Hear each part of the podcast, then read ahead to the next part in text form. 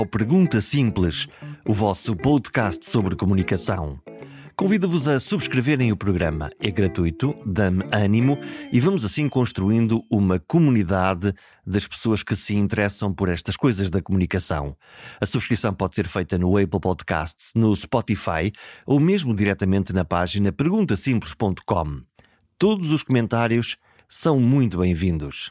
Esta é a 26 edição do Pergunta Simples e vamos contar uma história com imagens.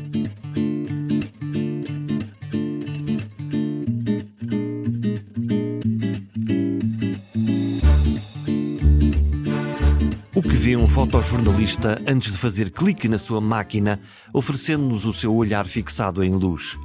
Por alguma razão, sempre me fascinaram muito mais as imagens fixadas na película que os filmes corridos de fotogramas. Os fotojornalistas usam a fotografia para contar a sua história. Eles são fotógrafos, mas também jornalistas. Usam as fotografias para comunicar, sem palavras, só com luz e sombra. Guardo as fotos recentes dele, do nosso convidado, Mário Cruz, na memória. Memória fotográfica, quem me dera. As fotos da luz e da esperança numa unidade de cuidados intensivos cheia de doentes de Covid-19 ou da penumbra da morte numa funerária sem espaço para mais alguém. Mário Cruz é fotojornalista da agência Lusa. Mas se eu for completamente justo, direi que o Mário é um fotojornalista global, duplamente premiado pelo World Press Photo mas nem assim fica bem definido. Ele é um retratista de pessoas e direitos humanos. E isso significa tantas vezes fotografar o não óbvio, tomar tempo para captar essa realidade, o interesse humano, logo marcado desde o primeiro clique. Eu lembro-me de tirar fotografias que o início das fotografias que me causaram mais impacto por aquilo que eu estava a ver e aquilo que eu conseguiria transmitir. Mas eu lembro, por exemplo, de uma das muitas caminhadas que fiz com o meu pai, eu era o responsável por segurar o saco com o material todo, não é? Que era a parte mais pesada, as coisas não eram tão leves como agora.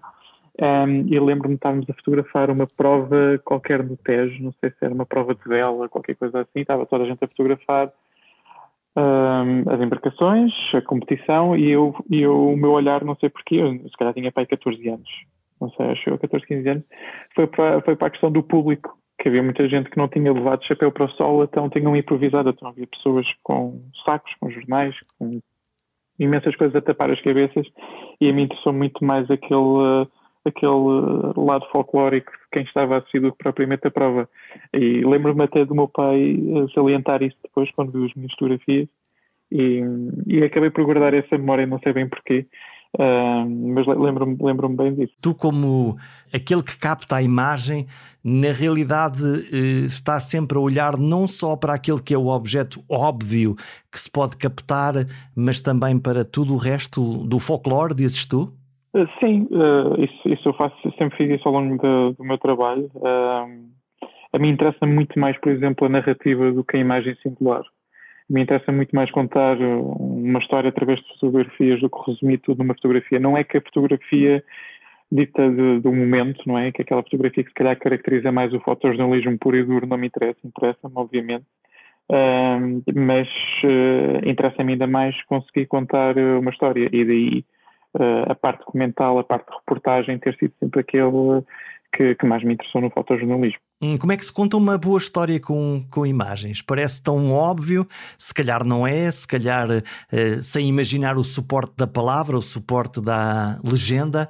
Como é que se conta uma boa não, história? Para se contar uma boa história, isto é como um puzzle. Nós temos que ter todas as peças, né? as peças têm que encaixar. Na fotografia, essa forma de encaixar é feita muito através da própria estética. Ou seja, nós estamos a contar uma história é importante que não haja essas, não hajam peças do puzzle que, que nos distraiam uh, da, da, mensagem que estamos a tentar passar, porque no fundo um, o que eu faço é comunicar através de imagem, portanto se eu estou a comunicar algo, uh, eu quero que essa mensagem chegue a bom porto.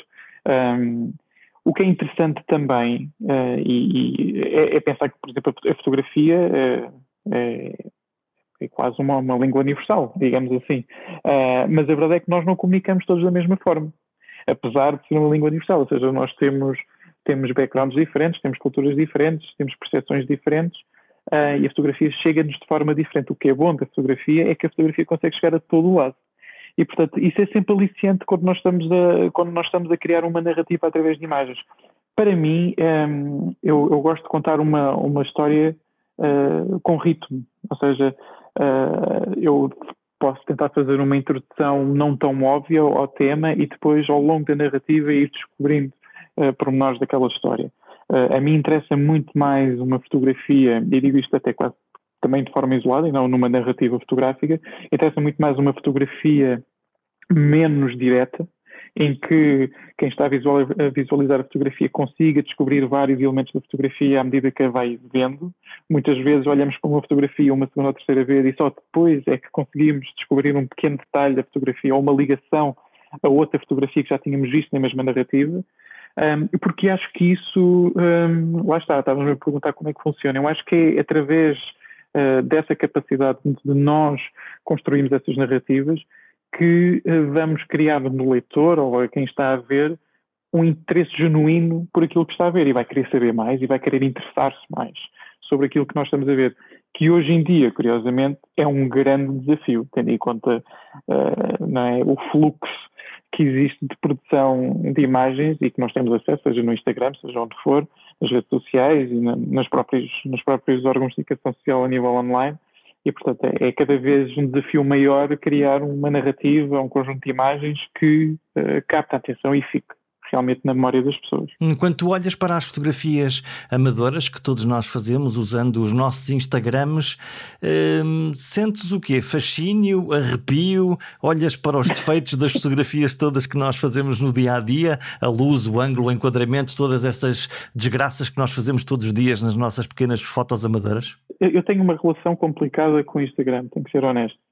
Uh, embora eu seja um utilizador, não sou um utilizador muito presente Uh, se calhar deveria ser mais, não sei, tendo em conta que, que eu procuro atenção para aquilo que fotografo, não para mim, mas para aquilo que fotografo. Quer dizer que não usas o Instagram na tua, usando nas tuas fotografias, naquilo que vais tirando? Não, uso, uso, mas não uso com muita frequência. Para quem é fotógrafo, se calhar, uh, normalmente utilizaria mais. Mas, uh, mas tenho, tenho, um, tenho um conflito com a ferramenta do Instagram, porque um, o Instagram, no fundo, é um aglomerado. E como qualquer aglomerado, que não é bem coordenado pode tornar assim um bocado confuso e, e a mim faz-me um bocado de confusão, de facto, ver, por exemplo, o meu trabalho, até mais pessoal, não propriamente o trabalho que faço na Lusa, mas o meu trabalho pessoal misturado com pratos de comida e com fotografias de gatos e, e portanto, e na verdade, nós todos estamos uh, a consumir fotografia dessa forma. O que, uh, na, minha, na minha ótica, desvaloriza um bocado a fotografia. Porque, uh, da mesma forma que, por exemplo, nós estamos a ver, lá está a fotografia do gato e depois a fotografia do prato de comida, a seguir vem uma fotografia eh, minha, uh, de um projeto meu, seja qual for, por exemplo, dos talibés, das crianças escravas no Senegal, e, é, e é da mesma, com a mesma velocidade com que uma pessoa passa a fotografia da comida, vai passar a fotografia de uma criança que está acorrentada ou que acabou de ser chicoteada. Ou pior, mete um coraçãozinho no prato da comida e depois mete um coraçãozinho na, na fotografia da criança que eu fotografei. Uh, isso é um exercício que, que, me, que a mim chega-me a causar alguns arrepios, uh, mas é a maneira como as coisas estão neste momento. Agora, não, não posso desprezar e desvalorizar, obviamente, o, o, o poder que uma ferramenta como o Instagram tem. Agora, ainda a tua pergunta mais concretamente de maneira como eu vejo as fotografias, não, não, não, não, não, não, não te sei explicar, mas não existe sequer essa crítica ou essa, essa vontade ou esse interesse em, em curiosamente, às vezes essas fotografias fazem-me sentir bem. Uh, porque uh, vejo, quando digo essas fotografias, é no sentido, às vezes vejo uh, pessoas a fotografar os seus familiares, as suas memórias, etc., os meus amigos, né, os contactos que, que mantenho, e essas fotos fazem-me sentir bem porque são fotos muito puras, e isso não são, não procura de, seja assim que o enquadramento for, seja de que toque for, e eu isso, acho isso bonito e faz-me sentir bem.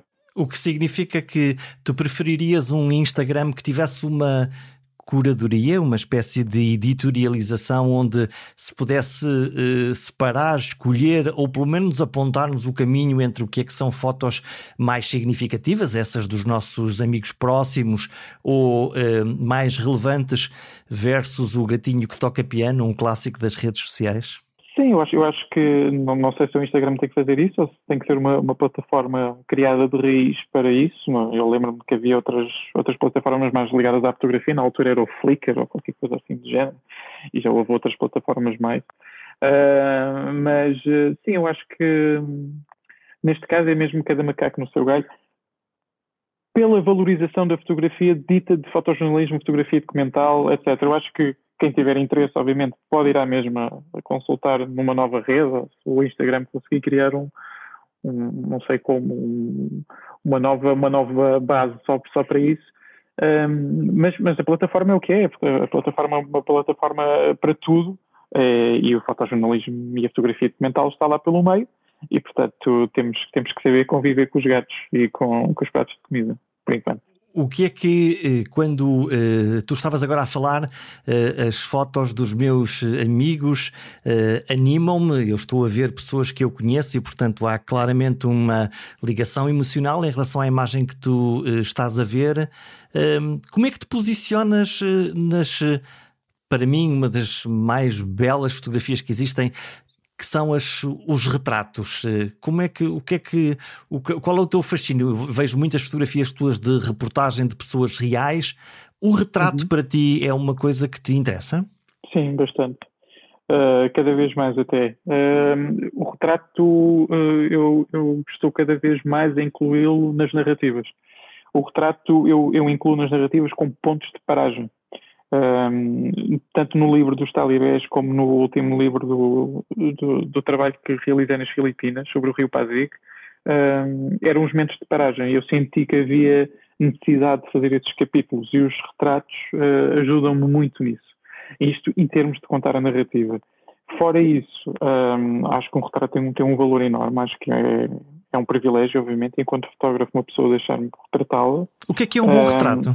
Eu acho que um bom, um bom retrato é algo que, primeiro, é, um bom retrato, uma boa fotografia, para mim é sempre difícil de explicar.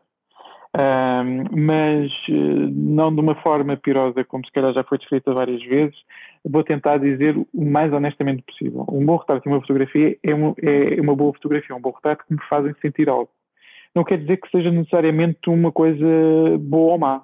A fotografia não tem que me deixar triste, nem tem que me deixar feliz. Normalmente as fotografias que eu gosto mais são as fotografias que me incomodam, porque me fazem reagir. Uh, ou seja, uh, se, as fotografias que são só bonitas ou que só são dramáticas, por si só, porque era esse o objetivo, a mim passam-me um bocado ao lado. Uh, as fotografias que me fazem sentir uh, alguma coisa verdadeiramente e que me incomodam, fazem-me querer perceber mais. É natural que veja a fotografia e, passado uns segundos, esteja no Google a pesquisar sobre aquele tema ou sobre aquela pessoa. E, e para mim, um bom retrato é esse, é o que me consegue uh, suscitar esse interesse. Como é que se consegue fazer esse retrato? Bem, isso é, isso é variável, porque existem, existem vários, vários retratos e várias maneiras de retratar as pessoas. Há, há retratos que vão muito mais à fisionomia da pessoa, ao, ao, olhar da pessoa, à cara da pessoa, há outros retratos que mostram muito mais o ambiente em que a pessoa está inserida, portanto, tudo isso é muito variável. Um, mas no final o resultado que eu procuro é, é isso, é, é, é, é esse incómodo. Eu já no meu trabalho, por exemplo, pessoal, eu sinto muito mais confortável em sítios desconfortáveis. E, e é isso que eu procuro, ou seja, acho que a fotografia, em termos de imagem que, que nos perturba, uh, não é necessariamente mau a reação pode ser bastante positiva. Hum, quando nós vamos fazer uma fotografia, foto de família, eh, eh, quando alguém vai dizer vou fazer uma foto, faz tudo uma pose, este é logo um, um, um clássico das fotos de família. Todavia, os grandes retratistas, eh, diz-me se, se a tua ideia coincide com a minha, conseguem apanhar pessoas não só muito belas, mas eu diria francamente feias e conseguem fazê-las brilhar e ficar bem na fotografia.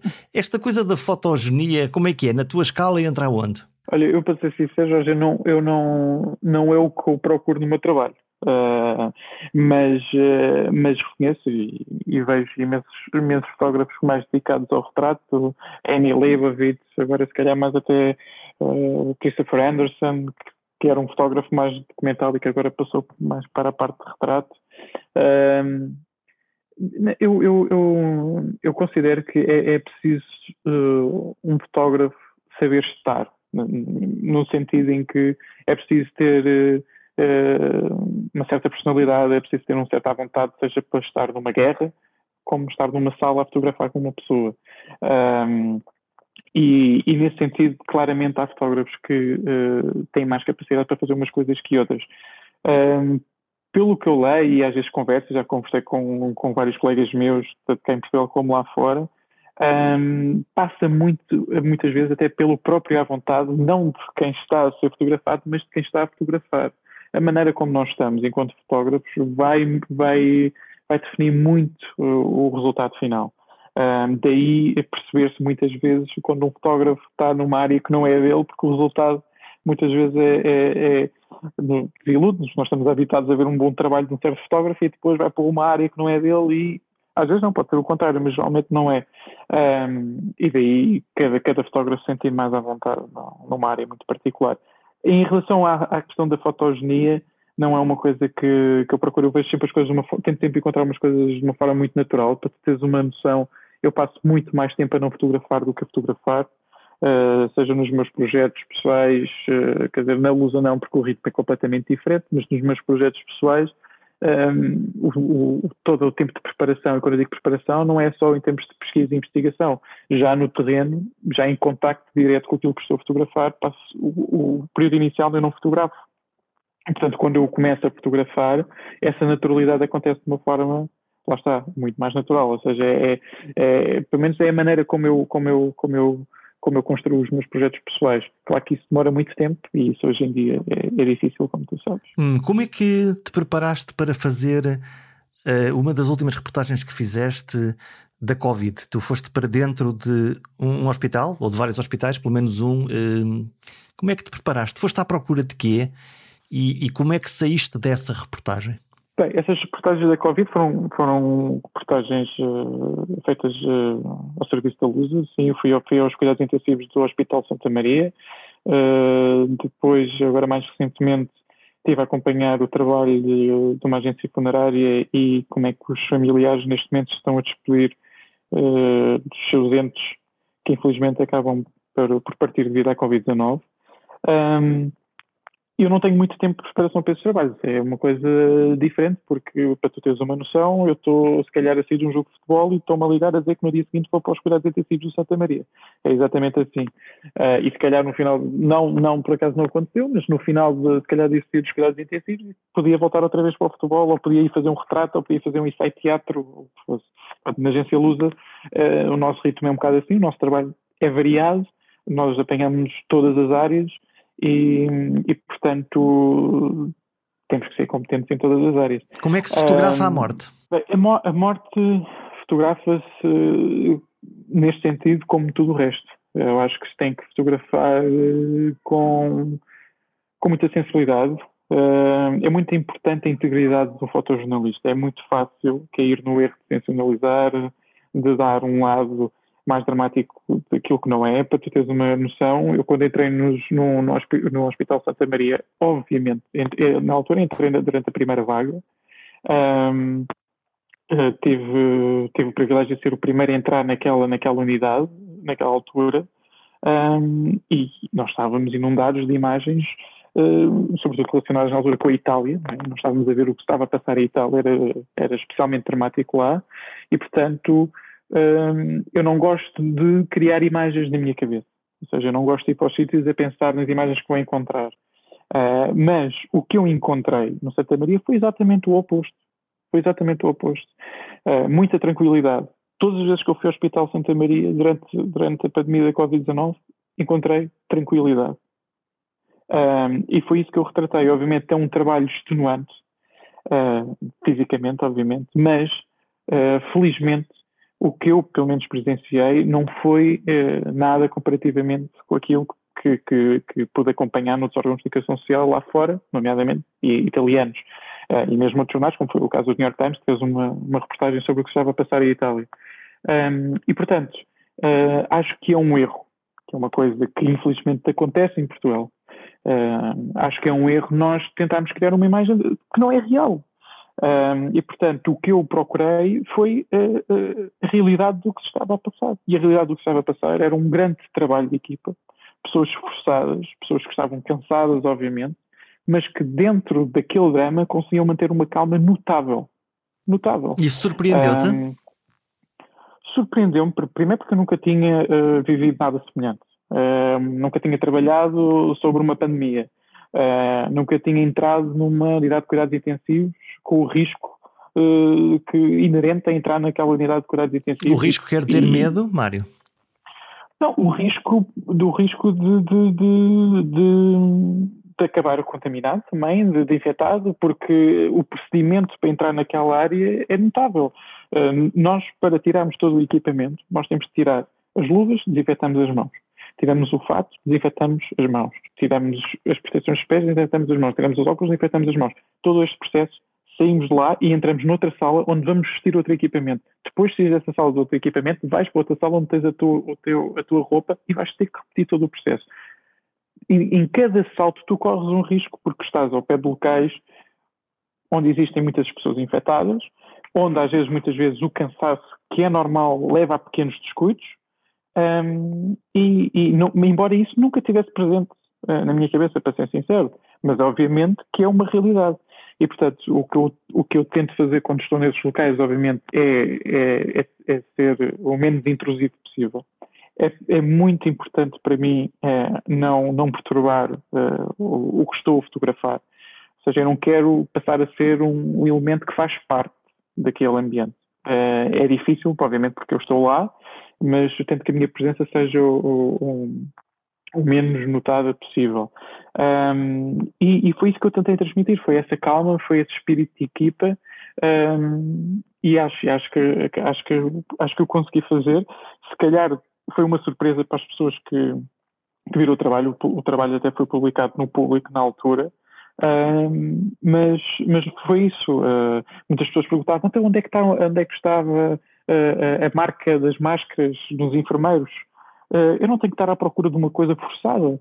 Obviamente, quem usa uma máscara durante horas vai ficar com, com, com a máscara marcada na cara. O que é que isso vai dizer da realidade de Covid? Vai dizer que os nossos hospitais, que os nossos hospitais estão a implodir, que não estamos a dar uma resposta necessária às pessoas? Não, não. Vai dizer que é natural que uma pessoa que usa uma máscara. Portanto, nós temos sempre, no jornalismo, nós temos que ser uh, muito honestos com, com, o que se está a passar.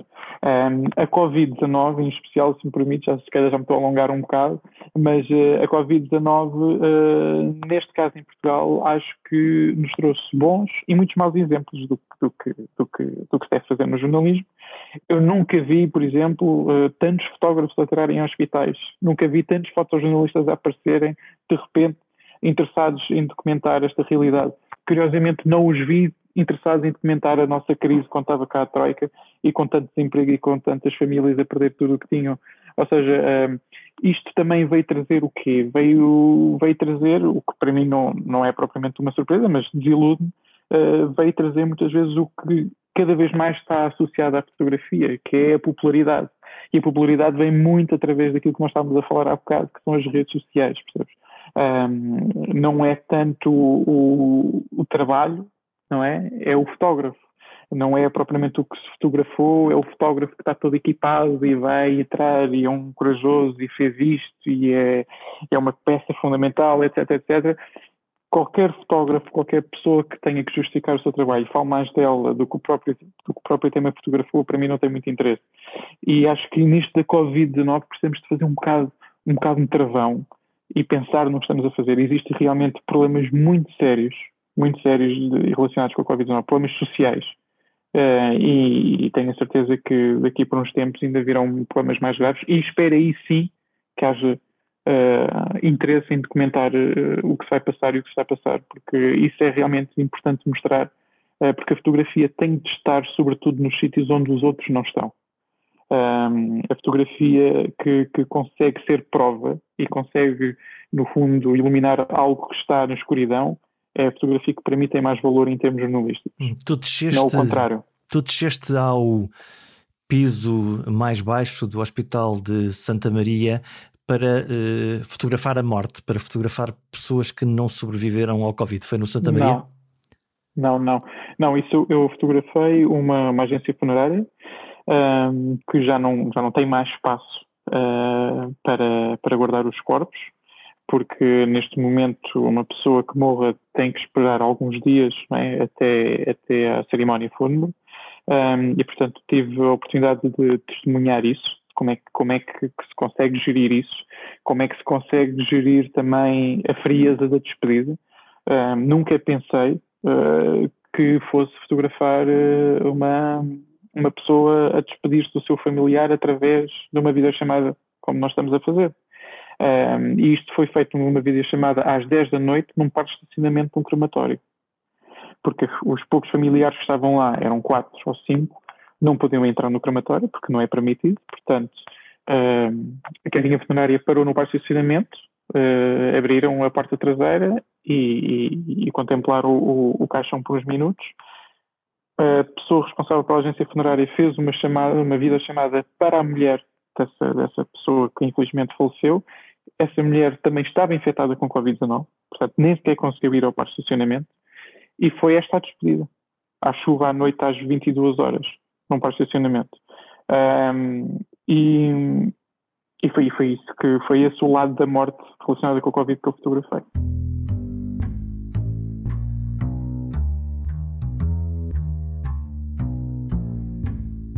Fotografar a esperança e fotografar a morte. Silencioso, discreto, cirúrgico. Mário Cruz define-se como um fotojornalista dos direitos humanos, das injustiças sociais, das vítimas das dores e solavancos do mundo. As fotos podem mostrar as crianças escravas no Senegal ou quem ganha a vida num rio morto de poluição nas Filipinas. Mas não é preciso andar muitos quilómetros. Aqui mesmo, na nossa casa, há nossos concidadãos a viver escondidos em casas entaipadas, escondidos e com vergonha de terem ficado pobres, de terem ficado sem nada, nem sequer um sítio para dormir. Se calhar, a vergonha devia ser nossa e não deles. Esse projeto é o projeto RUF, uh, Teto. Uh, é, é, um projeto em aberto. É um projeto que, que iniciei, lá está, na altura da, da crise de 2011, né? quando a Troika nos começou a visitar com muita regularidade. Um, e, e, comecei a fazer esse projeto uh, precisamente por estar uh, chateado uh, com o nosso jornalismo. comecei a fazer esse projeto porque parecia que na altura nós estávamos muito bem, só a Grécia é que estava mal. Portanto, Portugal, como tem as praias e tem o bom tempo, nós não nos podíamos queixar de nada. É, e a mim começou-me a irritar, começou-me a irritar essa percepção, que obviamente era falsa, nós tivemos e, e, e os resultados e as consequências dessa crise ainda se vivem. Um, uh, tivemos uma crise muito, muito severa e eu tentei, em vez de fazer um retrato generalizado do, do que estava a passar no, no nosso país, tentei uh, documentar uma parte, lá está, muito escondida. Eu, lá está, uh, sou muito atraído uh, por temas que estão escondidos e, claro, que estão relacionados com direitos humanos e justiça social, tal como, tal como tu já referiste. Um, e, e, voltando àquela questão do tempo, para te teres uma noção, eu demorei um ano até começar a fotografar. Ou seja, eu comecei a anotar, eu ando muito por Lisboa, ao serviço da Lusa, e comecei a anotar no, no meu bloco de notas eh, muitos locais que pareciam abandonados, mas tinham sinais de vida. Fosse um pano estendido numa fábrica abandonada, fosse um prédio de voluto, mas que tu vias que tinha um cadeado à porta, mas que tinha, tinha roupa também estendida, ou que tinha uma luz à noite, eh, e comecei a criar um mapa de Lisboa muito diferente do mapa turístico. Um, e depois, lá está, passado um ano, comecei a tentar uh, encontrar essas pessoas. Muitas vezes encontrava casos que não me interessavam. Lá está, vamos voltar outra vez à honestidade no jornalismo, ou seja, encontrei muitos casos ligados a, a, a consumo de droga, problemas com álcool, um, ehm, que eu não fotografei. Eu estava, estava sobretudo interessado em fotografar uh, pessoas, famílias que tinham perdido os seus empregos, tinham perdido as suas casas, estavam a passar por um, uma altura extremamente difícil por causa da crise económica Obviamente, é muito difícil entrar na vida destas pessoas. Um, o facto de não terem casa para elas, para muitas delas, é o seu segredo. Ou seja, uh, muitas daquelas pessoas não, não tinham dito sequer aos familiares mais próximos que já tinham perdido as suas casas. Um, e, portanto, o facto de eu estar a fotografá-las, elas sabem que eu vou expor a realidade das suas vidas. Portanto, Como é que as convenceste? Eu, eu, eu, eu sou muito franco, eu sou muito honesto, eu digo qual é o objetivo do trabalho. O objetivo do trabalho é precisamente expor a dificuldade que elas estão a passar. Há várias maneiras de, de, de, de o fazer e eu tento sempre fazer da forma menos sensacionalista, da forma menos direta. Lá está. Eu quero que quem veja as fotografias que queira saber o que está a passar, interesse e, em última análise, porque já me aconteceu várias vezes, felizmente, as pessoas intervenham.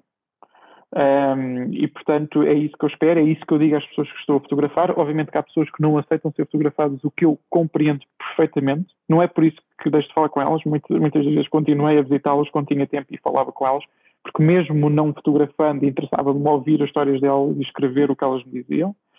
Um, fui, fui, fui, fazendo o trabalho dessa forma. Houve uma altura em que eu senti que tinha que fazer uma pausa no trabalho. É muito extenuante uh, entrar naquelas casas. Uh, nós estamos a falar de sítios onde ninguém deveria viver. Um, eu testemunhei, uh, e estamos a falar no centro de Lisboa, não estamos a falar dos arredores de Lisboa. Eu, eu andei um pouco por todo lado, mas todas estas condições estão presentes em todo lado também. Um, assisti a famílias uh, a dormir em casas abandonadas, onde haviam mais ratazanas do que pessoas. Uh, era, era, era horrível, não tinham praticamente nada do que comer. Um, era uma mãe que estava a tentar lutar para manter o seu emprego, uh, mas que não podia dar uma morada porque não tinha uma morada. Uh, eram pessoas que queriam se candidatar uh, a, um, a, um, emprego, mas não tinham uma morada, então tinham que dar a morada do café. mas depois, para ter os papéis para pedir apoios, tinham que apanhar o autocarro, não tinham dinheiro para apanhar o autocarro.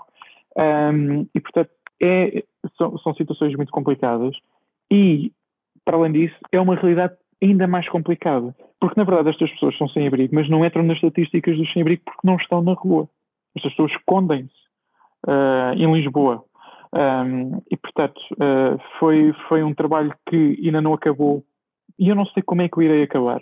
Uh, porque os meus projetos não costumam ser assim. Este é o único projeto que, que, que vem, tem sido desenvolvido parte a parte. Eu, por exemplo, em 2020 eu não fotografei o Google, por exemplo. Fiz uma pausa, senti que uh, não queria estar a mostrar a questão da Covid com o RUF, uh, mas a mim interessa muito mais o pós-Covid em relação ao RUF, porque eu sei o quanto vai afetar as famílias. Eu sei que uh, muitos daqueles locais que eu já visitei, eu temo que vá visitar e vai, contra, e vai encontrar famílias diferentes. Ou seja, nós estamos a falar de um projeto que começou em 2011. Uh, não foi em 2011, na verdade, ou seja, a crise começou em 2011, eu fotografei mais tarde, uh, mas, ou seja, passado uma, uma década, uh, nós vamos encontrar nos mesmos sítios que eu fotografei pessoas, vamos encontrar outras pessoas. E é, e é, e é, e é, surreal, na verdade, pensar nisso, porque eu lembro, por exemplo, da história do Sr. Gomes, que vivia numa moradia pertencia à Câmara Municipal de Lisboa. Ele tinha 63 anos na altura, na altura, ele teve que construir um escadote de madeira, ou seja, no fundo eram duas placas de madeira que ele ia subindo. Eu tive uma imensa dificuldade em subir para ali, porque ainda eram para uns 10 metros de altura que nós tínhamos que subir, e ele fazia aquilo todos os dias. Ou seja, ele tinha que juntar aquelas duas placas de madeira para formar um escadote, subia para ir para a sua casa. Eu, na verdade, eu não sei se era preferível dormir à porta de um prédio do que viver ali. Só que ali ele sentia que tinha, tinha a sua privacidade.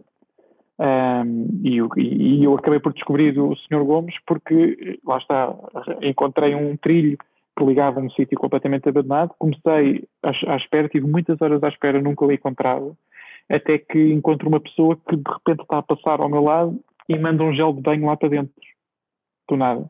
E eu vou falar com essa pessoa e diz, ah, sim, é um senhor que vive aqui e eu mando latas de atum, conservas, uh, produtos de higiene uh, para o ajudar. Acabei por encontrar casos que viviam ao fundo da minha rua, um prédio igual ao meu, uh, mas que tinha, tinham duas casas abandonadas e tinham sido ocupadas por pessoas que não tinham onde, sítio onde viver. E, portanto, tudo isso é difícil, porque eu saio daquela realidade, né, e cheguei a fotografar quase na minha rua, um, e depois vou a pé até a minha casa e estou no meu conforto, estou na minha vida normal e tenho que desligar o botão. No dia seguinte tenho as conferências de imprensa, tenho os jogos de futebol e no final do jogo de futebol volto ao projeto RUF e, portanto, é sempre esta dinâmica difícil. Eu costumo dizer que sou um fotógrafo uh, bipolar nesse sentido, porque sou, sou um fotógrafo muito. O, fotógrafo, o Mário Cruz Lusa, como é o meu nome, está mais associado na imprensa portuguesa é Mário Cruz barra Lusa, é muito diferente do Mário Cruz fotógrafo independente ligado aos direitos humanos e justiça social. Há o Mário Cruz que nos deu a fotografia que encheu os jornais da tomada de posse de Marcelo Rebelo de Sousa na reeleição como presidente. Há o Mário Cruz que nos mostra isto e há o Mário Cruz que volta e meia se uh, veste de aventureiro e vai pelo mundo fora uh, tentar fazer fotografias como a que te valeu em 2016 uh, o prémio uh, Temas Contemporâneos do World Press Photo, em que foste fotografar uh, crianças escravas no Senegal. E esse projeto em particular chamou-me a atenção porque percebi, quando li algumas coisas antes de fazer esta conversa, de que as tuas fotos foram usadas como panfletos na cidade, no país, e que ajudaram a identificar e a resgatar crianças escravas? Sim, o, o, o trabalho dos talibãs foi o, o, trabalho que mais me marcou até hoje. Um, foi, um, um, foi um trabalho muito, muito difícil de fazer a todos os níveis, uh, seja a nível fotográfico, seja a nível de investigação, seja a nível emocional, a todos os níveis. Um, eu, eu, eu, comecei a ouvir histórias sobre os talibãs quando estava na Guiné-Bissau a fotografar as eleições uh, para a Lusa. Na altura, o presidente da Guiné-Bissau tinha sido assassinado e eu fui para lá uh, e comecei a ouvir muitas histórias de crianças que, que, sobre crianças que estavam a desaparecer do país. Eu não me sentia preparado, uh, enquanto fotojornalista, para me debruçar sobre um tema tão complexo como aquele. Uh, mas passados uns anos comecei a fazer investigação e, e acabei por descobrir a vida dos talibés, que são, sobretudo, rapazes, não são muito poucas raparigas, é, são rapazes entre, entre os 5 anos, às vezes até mais cedo, infelizmente, é, entre os 5 e os 15 anos, que eh, são escravos de falsos professores corânicos. Ou seja, eles, em vez de estudarem, eles são forçados a mendigar 8 horas por dia ou mais para obter o dinheiro, o dinheiro que lhes é imposto. Um, e se não voltarem para as suas escolas, que são, que são as daras, uh, sofrem punições. Essas punições vão desde ficarem acorrentados durante dias, a serem chicoteados, uh, a serem violados e, obviamente, a serem mortos. É uma realidade que, na altura em que eu fiz o trabalho, já abrangia mais de 50 mil crianças no Senegal. Muitas dessas, as crianças senegalesas já não eram suficientes para esta rede criminosa, portanto, Daí as crianças que desapareciam da Guiné-Bissau. Já havia muito tráfico de crianças de, de países limítrofes ao, ao, Senegal, como é o caso da Guiné. Um, e, portanto, eu tentei, uh, tentei entrar naquele mundo proibido, que é o, o mundo das daras. Uh, acabei por conseguir fazer, foi, foi extremamente difícil ter acesso, consegui fazer através de, de, de, várias ajudas de várias ONGs internacionais e ONGs locais, uh, com, com o risco que é inevitável à mistura, porque estamos a falar mesmo de redes criminosas, um, e, e, acabei por conseguir sair do Senegal com a prova que faltava. Uh, essa prova era, era precisamente a, a, prova dos abusos que aquelas crianças sofriam daqueles falsos professores corânicos, chamados marabus. Um, felizmente, o trabalho foi publicado na, na Newsweek e 24 horas depois uh, venceu, como tu disseste, um dos prémios do Old Press Photo. Uh, teve uma atenção enorme, graças a essa distinção. Um, e, para mim, que foi uma surpresa total, porque uh, uh, aquela realidade chegou àquele ponto pela falta de ação, obviamente, do governo senegalês. fiquei muito surpreendido quando fui contactado por eles para poderem utilizar as minhas fotografias numa campanha de sensibilização uh, para o que estava a passar e, portanto, os polícias começaram a distribuir panfletos com algumas das imagens que eu tinha tirado para prevenir que mais crianças fossem parar aquelas escolas, porque as crianças simplesmente estão a jogar futebol, desaparecem, ou então ainda há um lado mais perverso, que são os pais entregam as crianças àquelas escolas porque existe a tradição das boas escolas corénicas.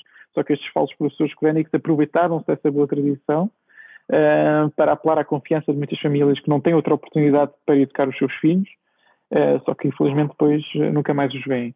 Um, e por essa, por essa campanha e também pela pressão que houve do World Press Photo, depois eu também tive a oportunidade de falar ao Parlamento Europeu uh, sobre esta temática. Uh, centenas, para não dizer milhares de crianças foram resgatadas uh, da, daqueles locais. Eu depois, inclusive, fui outra vez à Guiné-Bissau com o trabalho, que é uma exposição itinerante, ou seja, e, e que, que, não para, ou seja, está sempre a percorrer o país todo uma carrinha, ainda hoje.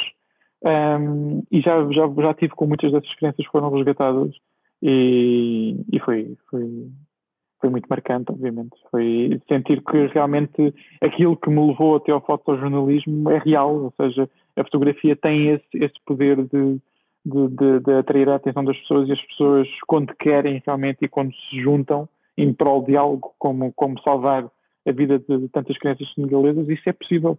E, e, a fotografia felizmente ajudou neste caso. Hum, tu hum, publicaste esta, esta fotoreportagem é publicada numa revista internacional, depois é publicada e reproduzida um pouco por todo o mundo. Um, é possível fazer este tipo de trabalhos para publicações portuguesas ou, pondo a questão de outra maneira, de uma forma mais prosaica, quem é que paga estas aventuras profissionais, porque eu imagino que ir a um sítio destes, levar o tempo que tu julgas necessário para eh, fotografar, arriscando que é um tema longínquo e que se calhar pode não interessar tanto aos públicos portugueses, não deve captar propriamente a intenção ou o dinheiro investido dos média em Portugal? É assim, todos os meus projetos são feitos, lá está, de forma independente. Um, eu, para fazer o projeto de Estado tive que ter uma licença sem vencimento da LUSA tive, teve de ser, tive que pedir uma licença de dois meses, portanto foram dois meses sem ordenado, mais um investimento considerável para fazer um trabalho que eu não sabia se ia conseguir fazer, obviamente. Um, eu não tenho outra forma de o fazer. Eu nunca tive o apoio da Lusa para nada nesse sentido. Um, pelo contrário, uh, até já me dificultaram imenso. Sempre que quero fazer um projeto não me facilitam e, portanto, daí eu ter que recorrer à licença sem vencimento. Uh, ultimamente tem sido mais difícil porque até já recusaram essa licença sem vencimento, portanto, eu agora tenho que conseguir fazer os projetos no meu período de férias, o que é complicado porque agora já tenho um filho e também gosto de passar tempo com ele e com a minha família e, e portanto, é, é, cada vez mais complicado. Podia ser ao contrário, né? normalmente é o contrário uma pessoa consegue ter eh, algum sucesso num, num trabalho ou num projeto um, e as coisas uh, facilitam. Uh, mas não, comigo tem sido o contrário. Um, em relação ao interesse do que pode haver em Portugal, eu acho que o público português devia ter todo o interesse em saber o que está a passar com as crianças senegalesas, sobretudo tendo em conta que muitas das crianças que estão no Senegal são da Guiné-Bissau, um país que fala a nossa língua e que pertence à CPLP, uma comunidade a que nós pertencemos e que, que, nos deveria orgulhar, mas que muitas vezes tem muitas falhas também, obviamente. Mas uh, acho que devia ter todo o interesse do público português e acho que os órgãos de comunicação social, inclusive a Lusa, deveria uh, fazer uh, projetos com esta dimensão e com este tempo e com este investimento.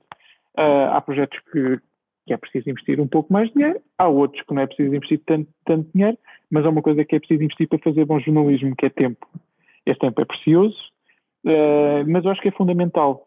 Uma das coisas que eu percebi com estes projetos é que realmente o público, os portugueses, têm mesmo interesse. Uh, o livro dos talibés foi criado através de uma campanha de crowdfunding, em que 90% eram portugueses. O último livro do, do Living Among Us Left Behind, que é de, das Filipinas, um livro de fotografia, escutou em dois dias teve mil pessoas na inauguração da exposição. Quer dizer que não Lisboa. estamos a encontrar os públicos? É isso que. que, que... Não, eu, o, que eu, o que eu estou a dizer é que quem está à frente dos jornais uh, não está a ver as coisas da forma que para mim parece óbvia, que é uh, as pessoas querem conteúdos com valor querem conteúdos bem feitos. As pessoas, por mais que queiram a atualidade, por mais que queiram ver amanhã no jornal aquilo que tu já viste hoje no Facebook 10 vezes, e as pessoas vão comprar o jornal para ler o que leram no Facebook 10 vezes, as pessoas também querem algo mais, com mais profundidade. Coisas que não saibam, coisas que não, coisas que não sejam agora relacionadas com a Covid, não seja só Covid, há muitos mais problemas, continuam a existir muitos mais problemas. Uh, e eu acho que as pessoas têm esse interesse. Não é por acaso que o New York Times agora uh, acabou de anunciar um maior número de subscrições online. Um, e o que é que eles fizeram? Investiram em reportagem, duplicaram o orçamento de reportagem, duplicaram o orçamento dos fotógrafos, fazem isso tudo porque sabem que existe interesse. Um, uma coisa é certa, uh, os jornais portugueses, as revistas portuguesas, os órgãos de comunicação social portugueses não vão melhorar se não mudarem. Isso se, se, estão a fazer a mesma coisa, essa é a definição de loucura, né? é tentar sempre fazer o mesmo e tentar obter um resultado diferente. É a minha ideia e, de portanto... que nos últimos anos aquilo que acontecia, que era um, bolsas de jornalistas, de fotojornalistas nas publicações eram robustas, com editorias, estou a lembrar-me do público como uma, como uma imagem de marca em que Vicente Jorge Silva insistia, o seu olhar de cineasta também, eh, eh, de que a fotografia tinha um papel para contar uma história.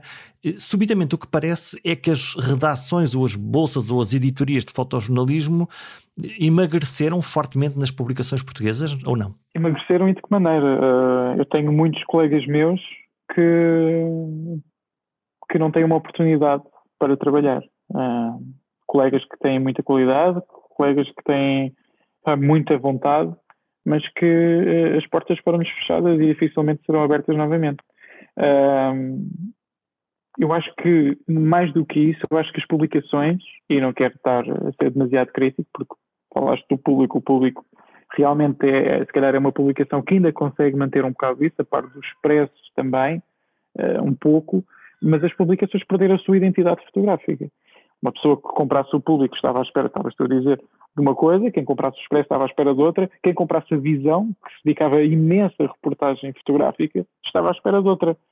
Um, e o que vemos agora, e, e não é falar contra a agência por onde eu trabalho, porque acho que há espaço para tudo, o que nós vemos são jornais muito parecidos uns aos outros. Nós já vemos os jornais, e estás a falar da fotografia do Mário Cruz, do Marcelo Rebelo de Souza na noite eleitoral, não, por acaso não é um bom exemplo, porque estavam lá mais histórias, mas no dia a dia o que tu vais ver é Mário Cruz Lusa no público, Mário Cruz Lusa no Diário de Notícias, no Expresso, no Observador, o que for, porque as relações, como tu dizes, estão magras.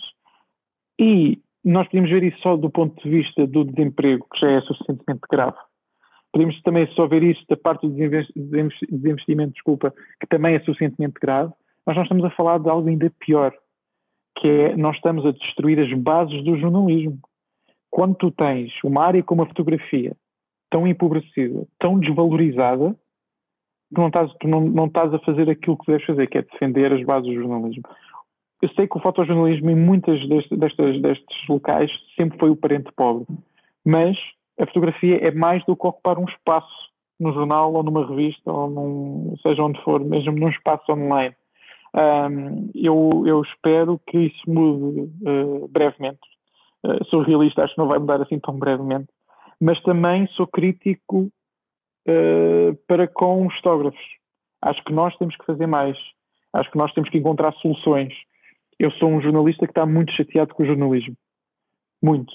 Uh, eu, para tu teres uma, uma noção, é no último projeto que fiz, eu já não o publiquei, ou seja, já não o publiquei, não, não procurei essa publicação, diga, diga tradicional. O que eu tentei fazer era criar a minha plataforma, neste caso consegui, com a ajuda de muitas pessoas, criar uma exposição para que as pessoas, que as pessoas pudessem ver, uma exposição gratuita, sobretudo focada para as camadas mais jovens, daí eu dizer-te que foi uma felicidade ver uh, mil pessoas numa inauguração de uma exposição fotográfica em Algés sobre um tema que se passa nas Filipinas. Um, Fala-me dessas e... Filipinas. Tu foste fotografar a mais icónica delas, de resto premiada, uma criança no meio de um rio morto, uh, pejada de plásticos à volta. Que foto é esta? É, é um, foi um trabalho sobre o que se está a passar no Rio Pasig. O Rio Pasig é o, é o coração da cidade de Manila, é o rio que atravessa a cidade um, e o que outrora era, era a principal via comercial de uma cidade, neste momento é o esgoto e a vergonha de, daquela capital.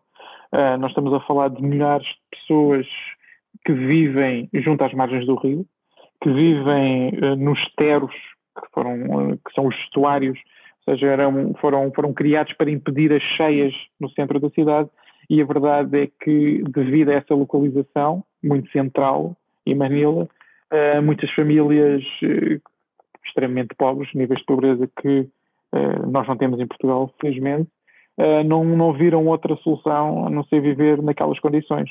E neste momento o nível de poluição é tal que existem várias partes do rio onde tu já não consegues ver água, tu só vês lixo.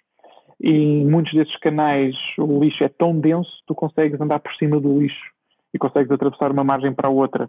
Um, e essa imagem mostra isso, mostra uma criança, uma das muitas crianças que passa os seus dias a tentar encontrar materiais que tenham ainda algum valor, que estejam a flutuar no rio Pasig, porque só, é só dessa forma conseguem ter algum rendimento.